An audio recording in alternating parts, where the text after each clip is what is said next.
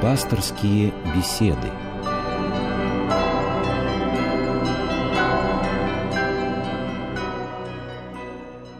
Здравствуйте, уважаемые радиослушатели. Сегодня наш пастырь, протеерей Павел Великанов. Благословите, батюшка. Да, добрый вечер.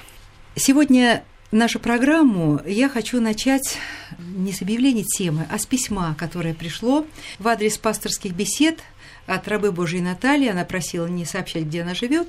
Ну, у нее, видимо, есть свои причины. А письмо я хочу немножко процитировать, потому что такие письма получать очень, конечно, приятно, тем более в адрес нашей программы. И так пишет она «Огромное вам спасибо за программу. Она очень нужна, особенно молодым. Мне 30, я православная, меня крестили в пятилетнем возрасте, но я постоянно ощущаю свою религиозную безграмотность. Конечно, время было другое. В детстве мы не могли посмотреть по телевизору, прочитать прочитать, послушать по радио или каким-то еще путем получить православное воспитание. Когда меня крестили, бабушка сказала, только никому не говори, даже с родителям, а то их с работы выгонят. Сейчас все иначе. Мой ребенок крещен в младенчестве, знает основу православия, радостно празднует православные праздники. В этом плане нынешним ребятишкам можно позавидовать. У них есть и воскресные приходские школы, и телепередачи, хотя, с другой стороны, на них оказывается огромное давление программами других религий. Например, в моем городе есть прекрасная православная телепередача, но она взрослая, а для детей в развлекательной форме у нас транслируется только одна программа, переводная, американская, никакого отношения к православию не имеющая. Также и мультфильмы, и праздники, и кришнаитское кафе, и так называемые миссионерские церкви американской, еще многое другое, призванное увлечь ребенка яркой оболочкой. И в этом хаосе, я имею в виду рекламную часть других религий, а не их внутреннее содержание, ребенку легко запутаться. Так и происходит. И дальше Наталья пишет следующее. Пожалуйста, по возможности, рассказывайте так, как будто мы дети. И впервые все об этом слышим. Мы ведь тоже учимся. Повторяйтесь в разных передачах. Это хорошо, потому что мы, ваши слушатели, не всегда можем послушать программу. То ребенку уложить быстро не получилось, то домашние дела, то поездки. Мы что-то все пропускаем, и повторение только поможет. Вы представьте, вся страна слушает, вся. И многие люди испытывают то же, что и я. Программа ваша для многих регионов, она единственная отдушина для православных. Целыми днями эфир забит западными и восточными христианскими, баптистскими, псевдохристианскими передачами, одна за другой. Вы бываете раз в неделю – а я живу не в Америке, не в Тибете, я здесь живу. Я знаю историю своей семьи и хочу, как и мои предки, исповедать мою веру, от которой нас так агрессивно отвлекают. Я по образованию пиар-специалист и прекрасно вижу все механизмы воздействия. Нас этому учили. А остальные, кого не учили 8 семестров психологии, кто не знаком с техниками манипуляции общественным мнением, а в деревнях, куда людям идти за советом.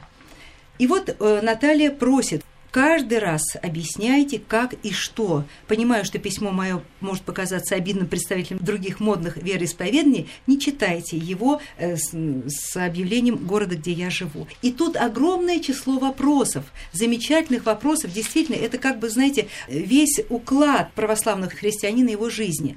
Дорогая Наталья, спасибо вам за письмо. И мы попытаемся все ваши вопросы как-то приобщить к тем программам, которые будут у нас выходить, брать из вашего вашего письма отдельные вопросы. Но я хочу вам еще сказать, что следующая у нас программа будет как раз по письмам. И там отец Георгий Рябых будет отвечать на письма радиослушателей. И вот какие-то вопросы, я уже сейчас вижу, что они пересекаются с теми, которые задаете и вы.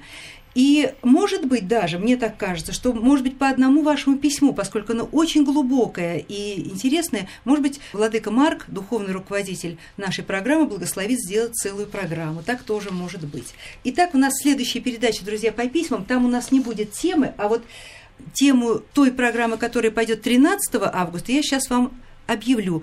Программа будет носить тему о трудности пасторского служения. Она будет связана с памятью священномученика Вениамина митрополита Петроградского. Это будет 13 августа, а 6 у нас будет программа в записи, ответы на письма. Извините, отец Павел, что я отняла столько времени, но мне кажется, что это очень серьезно и важно. Слава Богу, что есть реакция, что люди слушают, и такой искренний, и такой искренний ответ горящего, интересующегося сердца. Слава Богу, что у нас есть такая молодежь.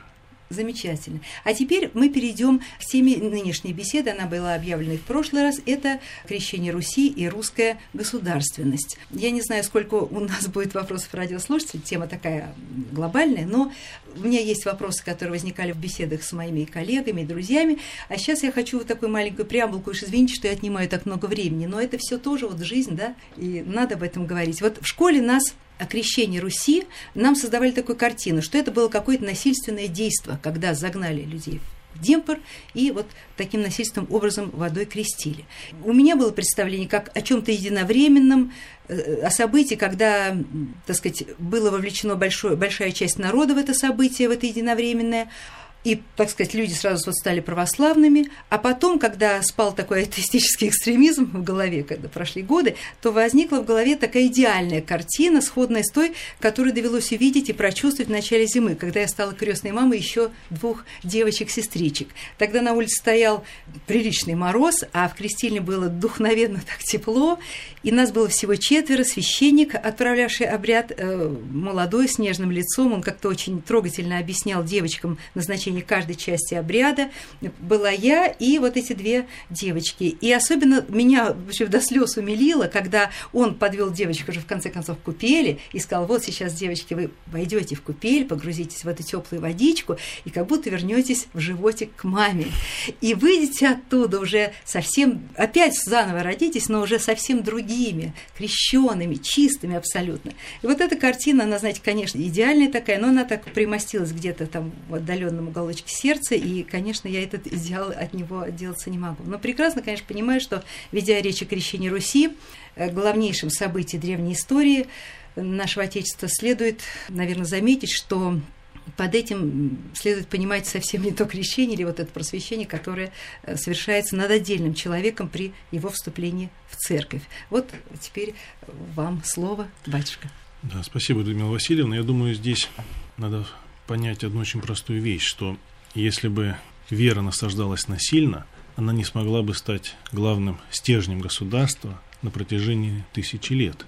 Потому что, несмотря на то отпадение русского народа от веры, которое произошло в XIX веке и завершилось революцией, гонением на веру Христову, все равно уклад жизни даже советского человека, он был основан на православных ценностях. Даже моральный кодекс строительного моральный коммунизма. Моральный кодекс да? строительного коммунизма. Угу. Множество внешних добродетелей, если даже можно посмотреть на добродетель целомудрия до вступления в брак, это все оставалось. То есть была очень мощная традиция, выработанная веками, которую невозможно было раз и переломить на коленку. Поэтому, конечно, сложно нам сказать, в каком состоянии находилось язычество славян до того, как святой равнопостольный князь Владимир был просвещен светом христианства, но можно легко предположить, что это язычество не отвечало тем внутренним запросам русичей, славян, и евангельское благовестие, оно упало на пустую землю, на подготовленную землю. И именно благодаря этому стало возможно быстрое распространение православия, христианской веры на земле российской, на земле русской.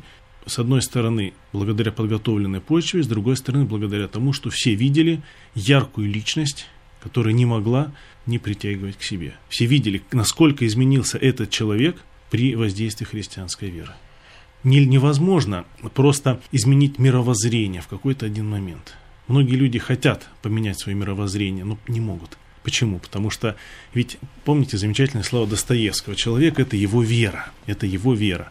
А вера, она складывается из каждого поступка нашей жизни, из каждого выбора, который мы делаем. Поэтому если святой князь Владимир смог стать иным человеком, то это очень сильный пример для подражания всем, всех, всем остальным. Отец Павел, прошу прощения, что я попросила маленький тайм.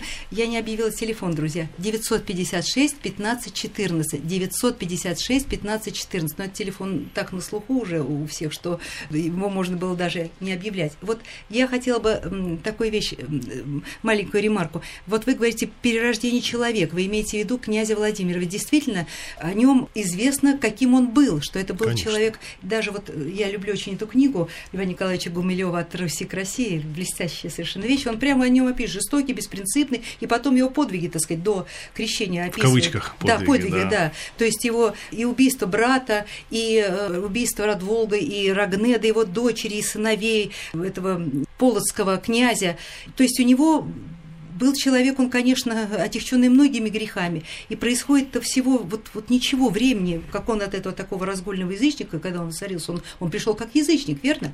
Конечно. Вот, вот перерождение, так что же произошло? Появляется стержень, к которому все стягивается. Было шалтай-болтай, все в одну сторону, в другую, в третью, ради чего, зачем, непонятно, и тут появляется стержень и выстраивается четкая иерархия внутри самого человека. Мы видим его как великолепного государственного правителя, прекрасного воеводу и в то же самое время благочестивейшего христианина. Ну вот говорят о трех крещениях России. Подготовили ли эти... Вот три, третье, это, собственно говоря, Владимир.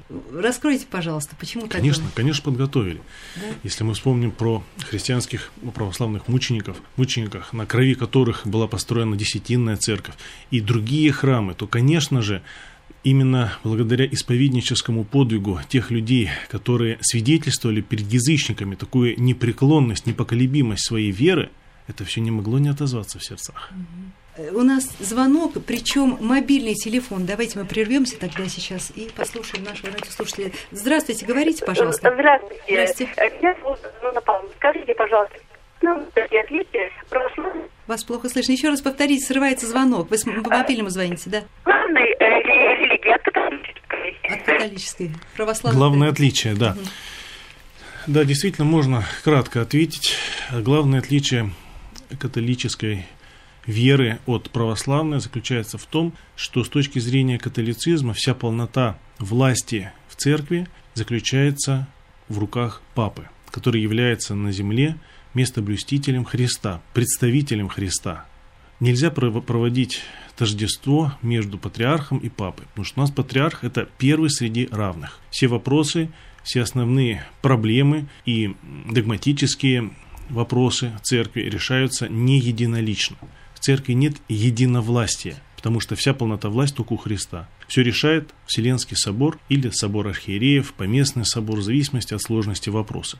Вот это самое главное принципиальное отличие православия от католицизма. И тут тогда попутно мой вопрос. Э, князь Владимир не принял, это в э, повести временных лет есть, так сказать, э, такой эпизод испытания веры. Он не принял католиков, не принял эту католическую веру. Почему? Почему? Потому что, он же помните, как ответил, потому что вы ищете наших земель, а не наших сердец. Вот, кстати, хороший ответ. То Пожалуйста, есть... у нас звонок еще есть. Пожалуйста, вы в эфире, здравствуйте. Алло. Да-да, вы в эфире. Добрый вечер. Здравствуйте. Это Валентина Ивановна, Москва. А, а, отец Павел, скажите, пожалуйста, можно ли крестить мальчика двух лет? Он очень боится воды. Но чтобы не окунать его, а головку намочить. Замечательный вопрос. Вот мы, да, вот мы человеки, да, и детки наши замечательные такие, бывают, боятся. Я не вижу особой здесь проблемы. Почему? Потому что когда ребенок рождается, мы же не говорим ему маленький, вот может тебе лучше все-таки кесарево делать, чтобы ты не страдал при проходе через сложные, трудные места твоей мамы, чтобы тебе было легко. Вот. Мы, мы же не спрашиваем, мы же понимаем, что для него естественно родиться естественным, нормальным путем. Я думаю, точно так же крещение. Ведь крещение глубокая символика. И неспроста, слава Богу, сейчас у нас все больше и больше возрождается традиция даже крещения взрослых людей полным погружением. Ведь мы погружаемся в воду не просто в знак того, что мы как-то соединяемся с водой. Нет. Вода это сложный символ. С одной стороны символ жизни, с другой стороны символ смерти. И вот погружаясь в воду полностью, по самую макушку, мы погружаемся в смерть Христову и восстаем, как воскресший Христос. Поэтому не хотелось бы смазывать эту глубокую символику. Очень бы не хотелось. Отец Павел, мы продолжим тему, хотя я смотрю, как вы отреагировали хорошо на этот звонок. Продолжим тему. Итак, вот католиков не принял Владимир. Так почему же он все таки принял православие? Ведь он, перед ним был выбор, да? Да. Разные религии. Я думаю, здесь все объясняется тем, что сердце человеческое по природе христианское. И когда к нему приближается истина, если в сердце есть какой-то отголосок этой истины, оно понимает. Знаете, как вот магнит притягивает к себе железо, он не понимает, почему оно тянется одно к другому. Точно так же сердце, ищущее истину, оно ее находит. И когда истина перед тобой, зачем выбирать?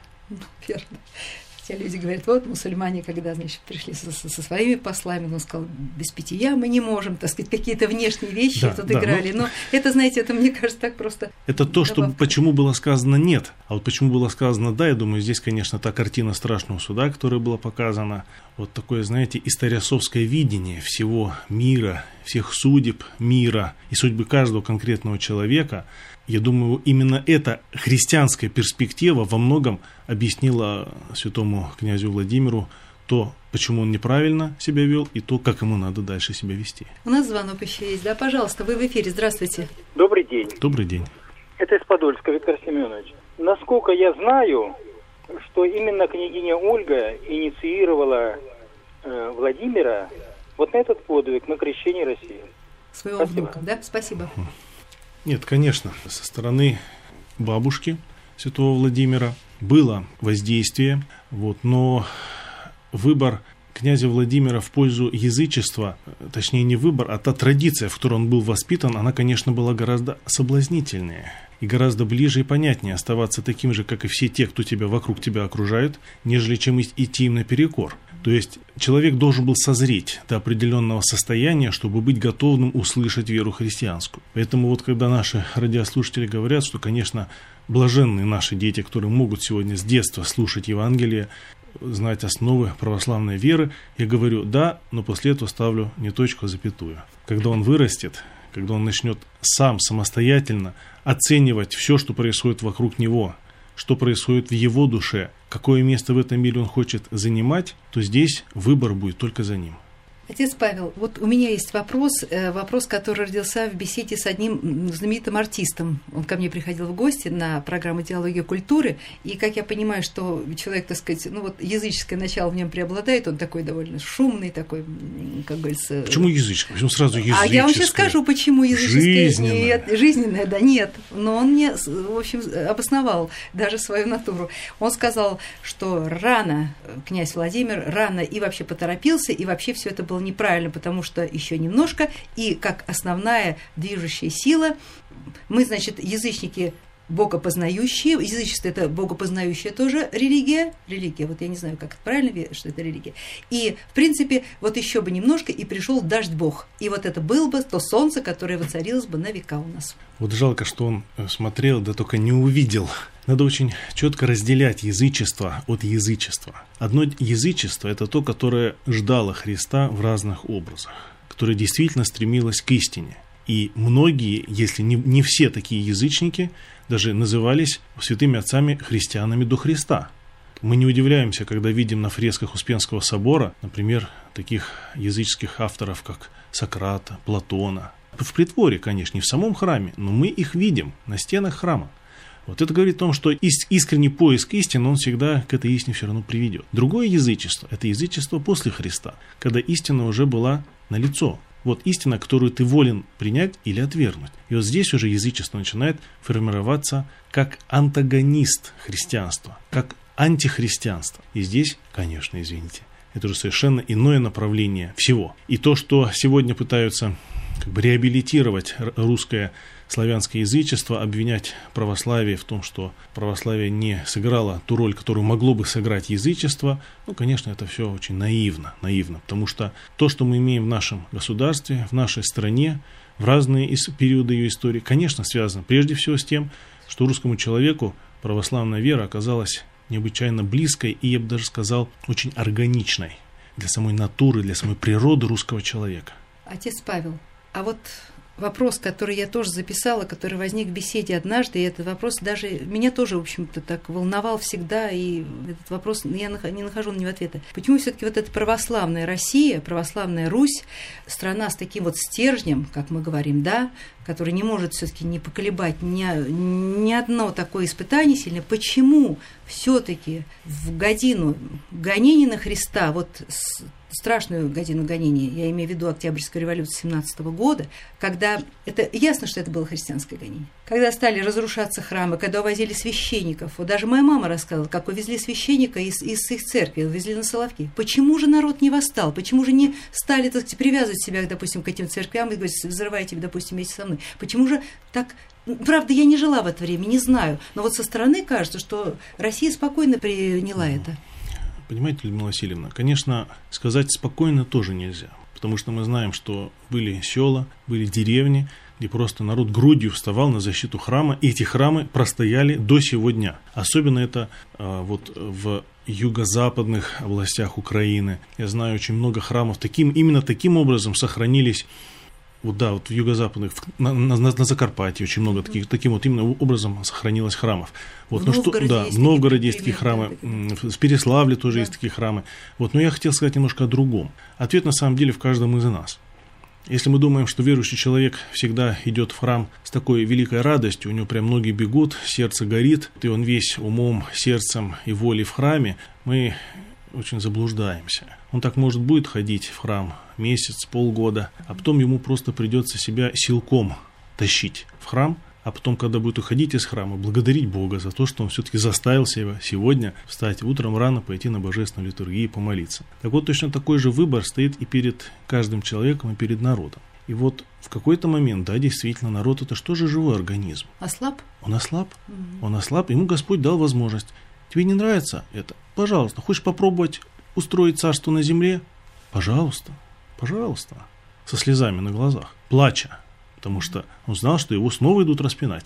Его любимые, родные русские люди. Вот, но он им снова позволил это сделать. Добились, получили. И что теперь дальше? Снова перед вами выбор. Никто насильно никого крестить не будет, никто не будет никого загонять в храмы. Если хотите, идите. Не хотите, пеняйте на себя. Хороший ответ. Спасибо. Спасибо. Вот у меня такая линия в голове никак не выстраивалась. У нас звонок есть. Пожалуйста. Здравствуйте, вы в эфире.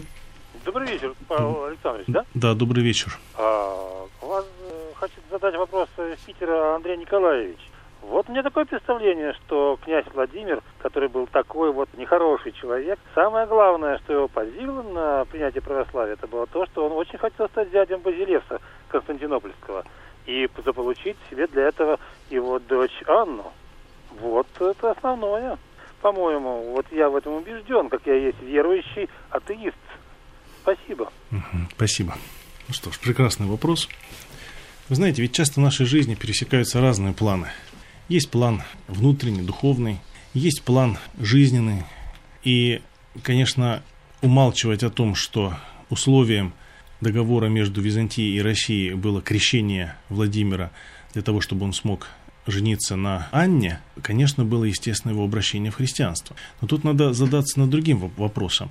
А разве Владимир не мог же поступить с ним, э, со своей верой так же, как поступили греки с этим обещанием? Ведь, по сути дела, они его обманули, они ведь медлили, ему пришлось захватить Корсунь для того, чтобы они поняли, что договор это серьезно, это не игрушки.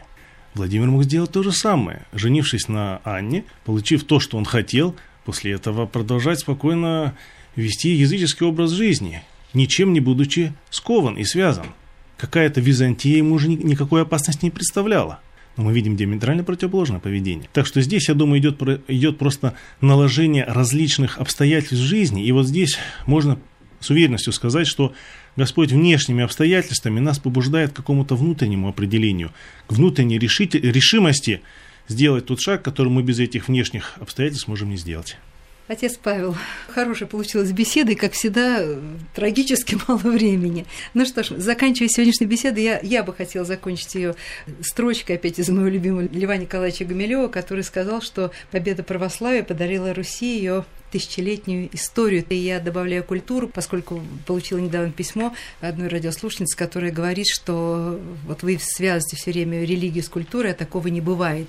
Культура где-то отдельно. А я говорю, что назовите мне такой народ, покажите мне такой народ. Начиная с первобытных. С первобытных, обществ. да, где бы не было культура связана с верой, с той верой, которую исповедует этот народ. У нас сейчас заканчивается уже время в эфире. Спасибо вам огромное за Храни вас всех, то, что, что вы успели все-таки. Да. Вы сегодня, я знаю, были у вас проблемы проблемы. И, друзья, я хочу еще раз вам повторить, что следующая у нас программа будет в записи. Это будут ответы на, на те вопросы, которые вы поставили в письмах. Слушайте внимательно. Вот. Как, на какие-то письма будут отвечать батюшки. Я сегодня вам, отец Павел, вручу несколько писем, адресованные лично вам. И тема 13 августа у нас будет о трудности пасторского служения в память о священномученике Вениамине, митрополите Петроградском. Вот на этом сегодня у нас все. Огромное вам спасибо за терпение всем. Всего вам доброго.